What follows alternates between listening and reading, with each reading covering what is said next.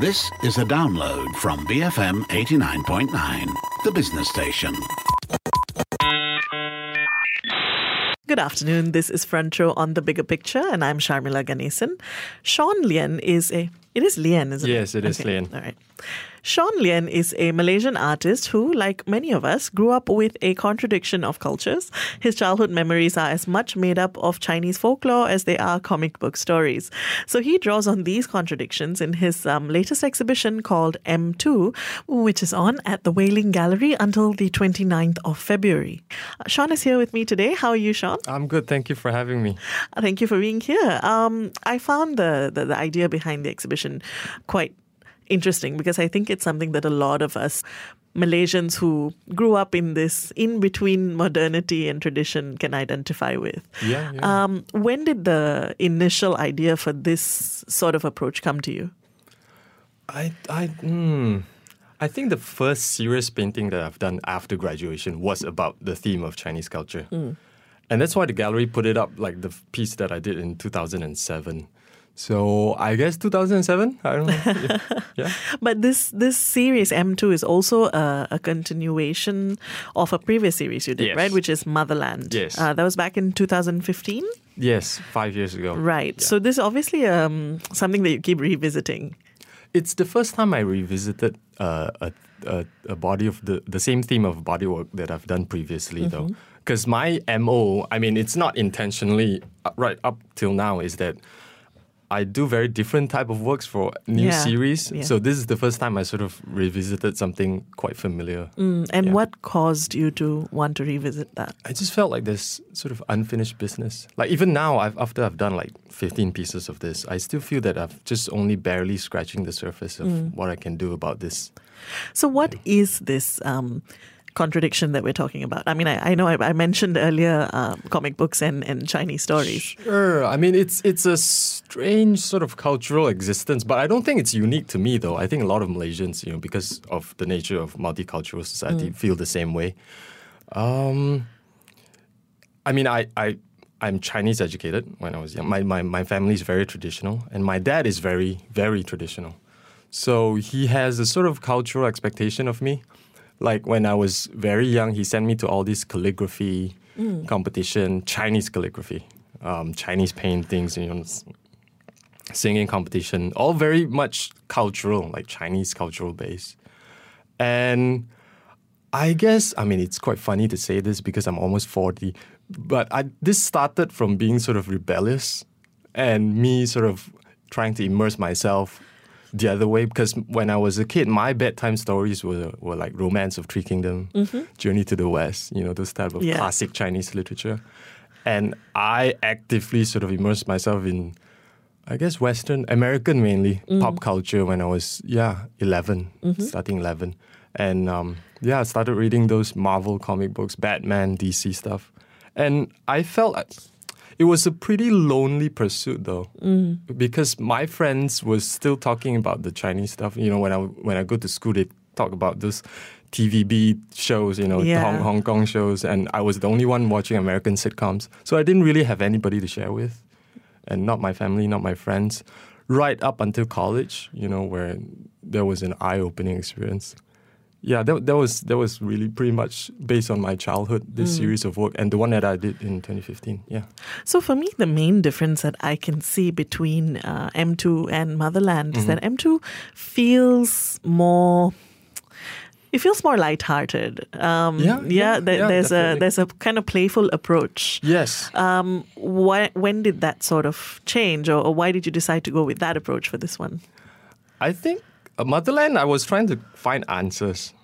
And I sort of realized at the end of it, you kind of have to be just comfortable with yourself. However awkward your sort of your cultural stance or position is, you just kind of have to accept that, you know, it might be unique to you. And, and, and maybe I failed to find any sort of answers. But this, this time it's just about sort of disregarding the historical weight of tradition and going in and just play with the images mm. and, and maybe even be quite blasé about it, you know, and hopefully, you know, not to seem disrespectful to the source material, but you know, it's it's just me, maybe my own way paying homage to sort of the culture and heritage that I have. Yeah. Maybe to before we get into specifically what um, what the works in M2 are, I think it would be useful to revisit what Motherland was. Okay. Um, if I you- remember. Could you explain a little bit um, about uh, what the works in those were and, and what the, I suppose the, the process or thought process of creating them were for you? Yeah. Um. Well, the starting point was my relationship with my dad. Um, I think a lot of Chinese kids have with their fathers.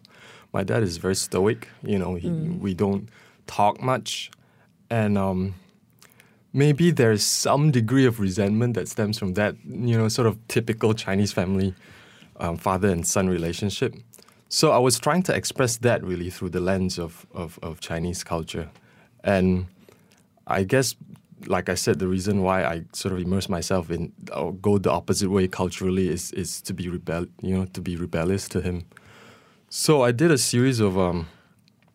So that was more about motherland was more about east meets west sort of thing, you know. And uh, that's I think the biggest difference compared to this one. So I did a series of um, work that uses Chinese images but trying to represent it in a very sort of Western traditional way of art making.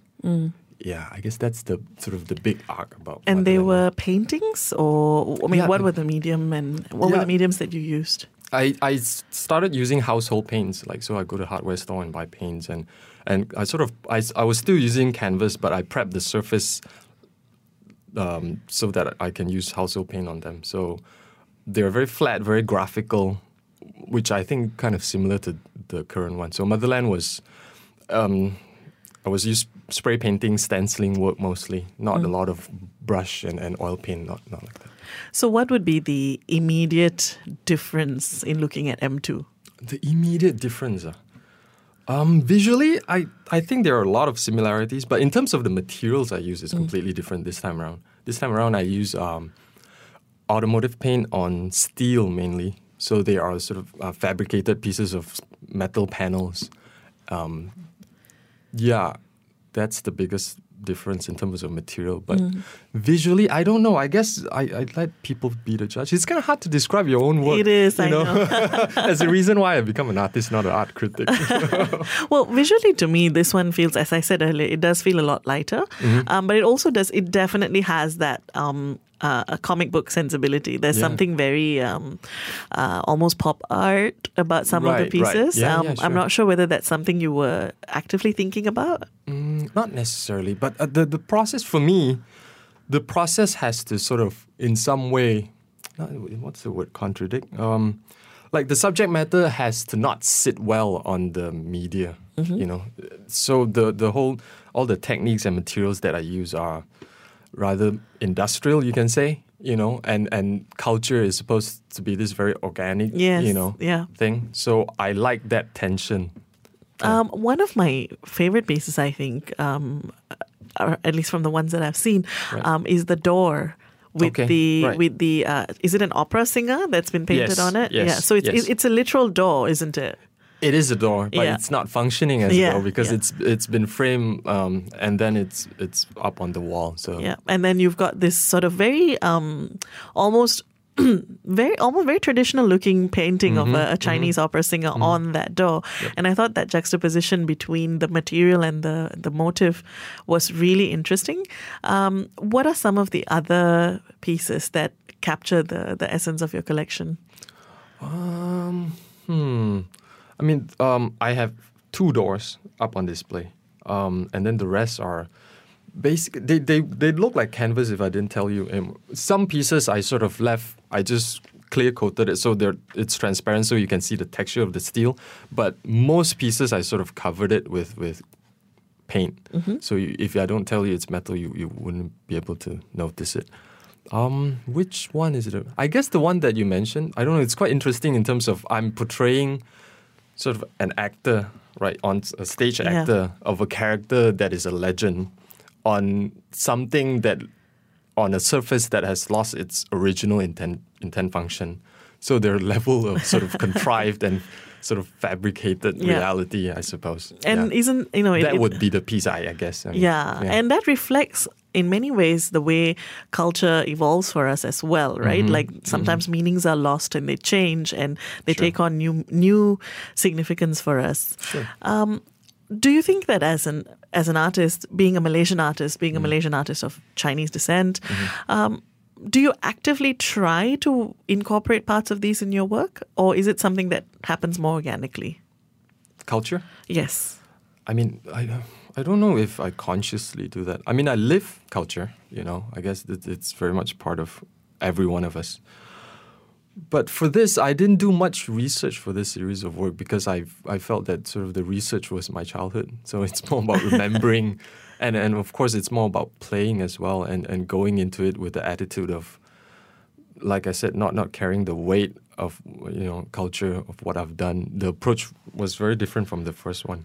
It's Yeah. interesting that you say you didn't actually have to do a lot of research because I would have thought that something like this would require. Yeah, I did do research, but I the the the purpose of me, the intention was to be to find out what's correct or period correct and be wrong about it in specific parts. To be intentionally wrong about it, because I was researching about not researching. I I, I was familiar with this character Qin Kuai. It was um, sort of a legendary character that people put on doors to be guardians, and that character itself was sort of popularized in the Ming Dynasty, but the character is much more older than that.